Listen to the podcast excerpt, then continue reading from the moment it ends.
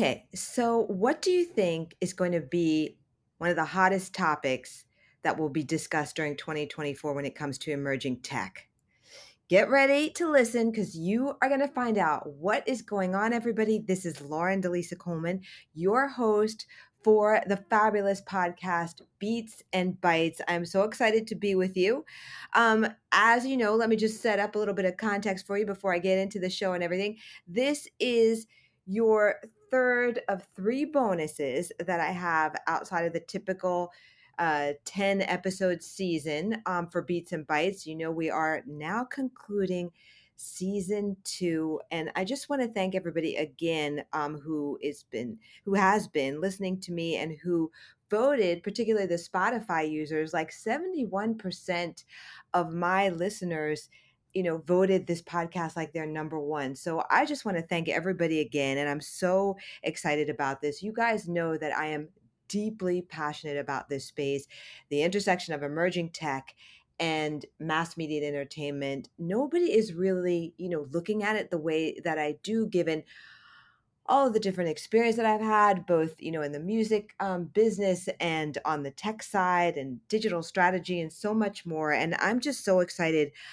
to be able to bring this to you and really what's going to happen in 2024 which i will break down for you um, during that first episode of 2024 season three when we kick off. But let's like you know just tie up all the loose ends right now for 2023 before we get too far ahead of ourselves. But yeah i'm just doing this because i want to make sure that you win whether you're listening to this as an exec or an emerging exec or somebody who's you know specifically in the creative sector it is just really important to stay up on all of these things because there's just so much change and so much opportunity. And as i always say you know it's like musical chairs right now and the music is going and now is the time to be able to partner test out learn track and so much more. Because honey once that music stops and everyone is seated the titans will be set for decades to come. And as an emerging tech enthusiast, you know, I want to make sure I keep you up on things, but also, you know, obviously give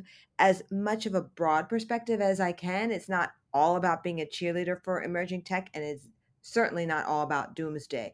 So here you're getting like kind of a really a well-rounded perspective again specifically as it pertains to the media and entertainment space. As an innovation strategy consultant in this space for different uh, clients of mine, helping them to be able to really navigate all of this craziness around emerging tech and decide okay how are we going to use this to create new revenue streams to create um, new ways to be able to touch more fans or consumers and especially to be able to create more social impact? I am the lead on that for so many different um, brands recording artists and so much more and so it's just really about being able to bring some of that day to day to you guys here when you listen to the podcast. So let me give you um, a little bit of like housekeeping, as they say. So, as I said, this is bonus episode three of three. I will be back with you guys again. You can listen again starting January 11th, 2024, which sounds mad far, but it really isn't, right? So it's only missing um, these next two Thursdays coming up because either it's you know that holiday week that wonderful sweet spot in between christmas and new year where i don't believe there's going to be all that much going on and then you know people are going to be taking their time getting back into the office and all of these things starting that first week of january. So what i am planning to do is give you a ces wrap up recap um, in addition to some other things that I'm going to be doing for 2024, kind of set all that up for you for this whopper of an episode, season three, episode one kickoff. So you do not want to miss that for January 11th. So that is the basic outline and story but i do want to talk you know a little bit about a couple of things that i want to just put out there as food for thought as they say um, you know between all of this time because there are some major things happening right now that are both I don't know, a little concerning, but also exciting at the same time. So let's jump right into this because the question that I posed at the top of this episode, and you guys know I always pose a little question. Um, this one is about what's going to be at the forefront for 2024. This will not be the only question for sure, but this one is going to gain speed. I'm starting to see just kind of a little bit of a buildup now during like December, and it's just going to, I think, really take hold as the whole discussion around AI um, begins to take place. And you know me, I think that everybody should be as well prepared as possible. So it's not only about AI, but looking at the convergence of AI with Web3, with anything, you know, XR, 3D, etc. How's AI going to play into the whole um, kind of digital uh, currency game with Web3 and so much more, right? This is everything. But AI is going to drive, you know, a lot of it. And certainly AI is its own pillar. This particular topic, I think it's just going to blow up more and more and more. You guys heard me allude to it a little bit when I saw the photo um, that one of the execs at OpenAI took after Sam Altman returned. If you missed that episode, just like kind of go back um, a couple of episodes to to listen to that. But anyway, he was proud to take the pic that you know everybody had rallied around behind Sam, and here's the picture on Twitter, and so exciting. And then you look at the like little faces in the photo and you're like, wow, where are the African Americans, right? There's Caucasians, there's a sprinkling of uh, Indian, you know, not Native American, but India, Indian uh, uh, people who are working there, Asian people. Where are the African Americans, right? So I just started thinking about that and was looking at a lot of the comments around it. Now I'm starting to see this more in, I guess, a, a kind of formal uh, kind of discussion that's starting to bubble. So, just the other day, NVIDIA, for those who don't know, is a major chip maker. Um, you need chips to run anything and everything that's dealing with technology, electronics, whatever. Google, if you're not familiar with them, they are making mad money. And the CEO is just seen as like, I don't know, a, a rock star of sorts just because he's not your typical tech dude, right? He's usually, you know, kind of rocking a, a, motorcycle jacket, some leathers, whatever. But anyway, seems to be some issues in there. And you guys can Google this if you're interested. Just uh, Google NVIDIA, N V I D I A, if you're not already familiar with the word, um, comma, harmful to minorities, and a, a ton of different uh, articles will pop up. Pick your choice to be able to listen, or rather, well, you could listen, read, you know, it'll be video and so much more. But anyway, apparently there are employees inside of NVIDIA who warned or are warning, trying to warn the CEO of NVIDIA that AI might be harmful to minorities. Now, apparently, he was not really interested in having this discussion. One employee was so dissatisfied that she has decided to, to quit. It is becoming more and more of an issue between these employees and the CEO. And I think it's going to be something that we all need to track. What I find so interesting is that this CEO is a quote unquote minority. And I've never liked this term. And minority depends on who and where you are and you know what you're doing, but whatever, for the sake of like argument, just in general.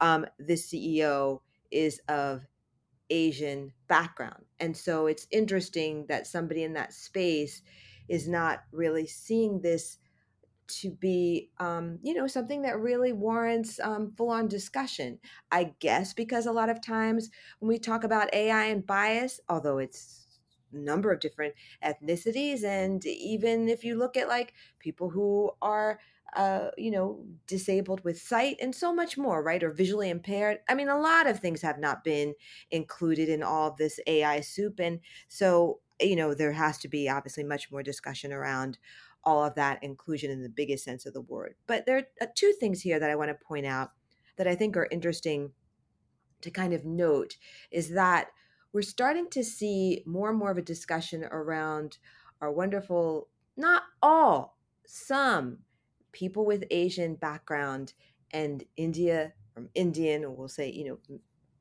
Eastern India or Eastern India background kind of maybe Caucasian identifying, and so not really checking for a lot of the issues that either minorities in this space have or African Americans and Latinos who are not right in a, a lot of like kind of that tech decision making space, not really hearing them. And so this I think is going to become a larger and larger conversation as shall we say, the staffs kind of begin to expand, which we certainly hope they do, as more organizations start to understand what's going on with AI and push back it's just going to be huge. And I think that there is going to be a call for more people who can bridge the gap between these different worlds and be able to bring them together. This is going to be one of the key, key roles, if you will, as we go into 2024 and beyond. You're going to need people who can speak cultural intelligence and technology and so much more all at the same time. Now, I would say this is an isolated incident, but just lo and behold, two days ago, then McKinsey, and for those who don't know, McKinsey and Company is a um, highly regarded consulting firm to major you know companies telling them any number of things around strategy how to lay off when just so much more. But they recently um, posted an article on their site and if you are looking for a little semi like it's not light reading, but it's not heavy. So semi business related reading during the holidays. You find that you have a little bit of time downtime and are interested in this.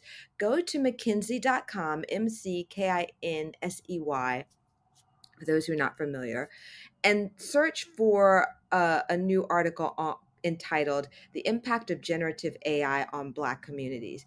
It's really interesting because, again, I'm always here to bring like all types of info so that you have at least as much of um, I don't know, as much of a a wide kind of 360 view on this as possible, or at least what I can see to bring to you. So it's not, again, all doomsday, all cheerleader.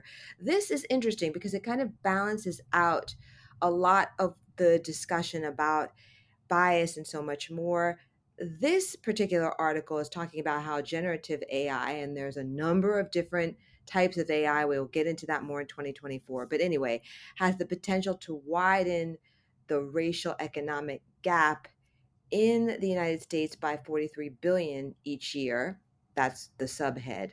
But deployed thoughtfully, it could actually remove barriers to economic mobility. You've got to kind of read this article because it's really it's going to make you think in like a mad expanded way about how this can be leveraged right to create more money but if not leveraged in the right way as they said it can really be absolutely devastating. And so i'm I, I think it's interesting how they've calculated the 43 billion whatever but look at the subheads. There's like Gen um, AI's impact on Black workers, Gen AI's impact on high mobility jobs, et cetera, et cetera. And so I think that this is something that everybody should be aware of because if you're overseeing teams, thinking about how you're going to best deploy this, what some of the issues or concerns that you, certain members of your team might have, if you are outside of that and operating as a creative how are you going to be able to you know use this in the music space whatever to really start to um, i don't know just create and expand more than you ever have before from a real revenue business model type vibe? I mean i just think it's fascinating do yourself a favor and at least skim it because this is really key and i think that um, people who start to get this, who start to reach out to others, do you want to kind of collaborate? Do you want to partner? You know what's up, whatever. They're going to be the winners. They're going to be the new pioneers, and it's going to be really, really critical. And this brings me to um, a quick item that I want to share with you as well. Because speaking of pioneers, you know, those who are really active in in this space i think it's always going to be you know i'm a little bit biased but i think the genre out of music that's going to lead continue to lead will always be hip hop. And stories like this will be told about them in the AI space. And so the this is, if you have a chance, check out allhiphop.com. Um, and shout out to Chuck, who I've known there for a minute. But there is an item there, a news item um, about Pardison Fontaine praising Cardi B as an internet pioneer and saying that she was one of the first to really put it out there, using her Instagram so much more to be able to be just very real, emotional, whatever she was thinking, whether it's about politics, her relationship, whatever. Um, you know, he's calling her essentially, a, you know, a marketing genius. And I say that a lot of times, this kind of the hip hop culture is just able to take something and whatever it is, ramp it up or be able to use it in a different way or be able to communicate with so many more people. Something that is a tech platform, if it's about communication, it is coming out of this. I hate to say subculture because I really don't think it's sub. It is a, a full on culture itself, but whatever. Um, it is a space to watch, and I know that it's going to be super powerful. So, you know, if if Cardi is being, you know, kind of hailed as an internet, and I think I would maybe say more of social media pioneer. Look out for what's going to be coming down the pike in terms of emerging tech, the pioneers that will be, you know, lauded coming out of the hip hop space. Keep checking for this, and you know I'm going to keep um, sharing this with you. And on my final note, that is kind of a little bit of indicative of this as well, but certainly not anything different.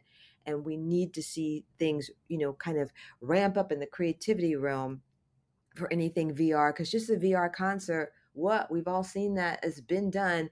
This needs to, you know, start to expand. I'd love to see more storytelling from hip hop inside of this because they're just so great at storytelling. Anyway, if you haven't heard, Jack Harlow is going to present No Place um, Like Home as a VR concert Meta is not giving up on, you know, trying to get these headsets on people and, you know, really jump into things, even though stats just keep showing the drop off of interest in this space for a number of different reasons. But I think Meta is hanging in there because we all have yet to see what happens when, you know, Apple comes out here with their whole game eh, with glasses. So, but anyway, Meta's Horizon World is going to be producing this, and it takes place on January 4th at 5 p.m.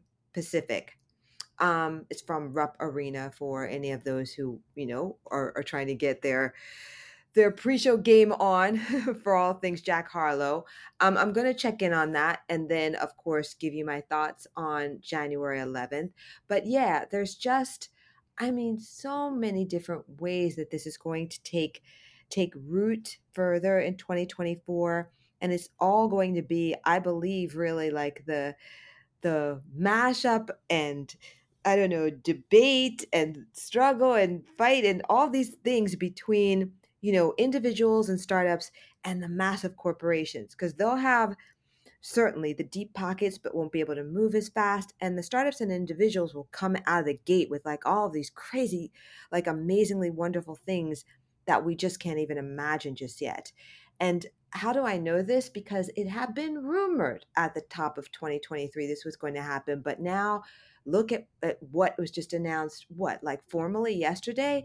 How is warner brothers discovery in talks with paramount to actually merge? That's just i mean crazy. And now allegedly maybe comcast might be interested in talking to warner because they don't want you know Paramount to get in there with some kind of good deal without them. I mean, so what's it going to be? Just like one media company? After a while, you know, the government is going to have a field day with um, something like this should it happen, should it actually materialize.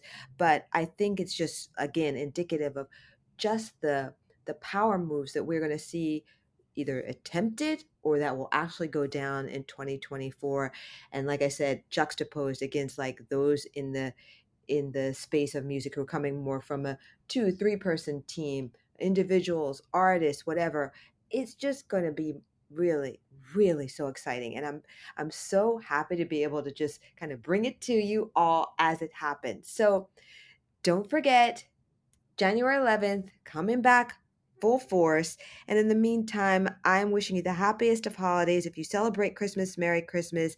If you are looking forward to, you know, New Year's, whatever. But I just want to put out there, you know, a lot of times people get down on themselves thinking they didn't accomplish as much or whatever. Whatever you did, because we're all living in such challenging times, whatever you did and were able to accomplish, give yourself mad like love on that and think about how you can expand it but in an easy kind of going way and how you can help bring others along with you in the same way and bigger if you can for 2024. So that is it. Lauren Delisa Coleman signing off. See you next year.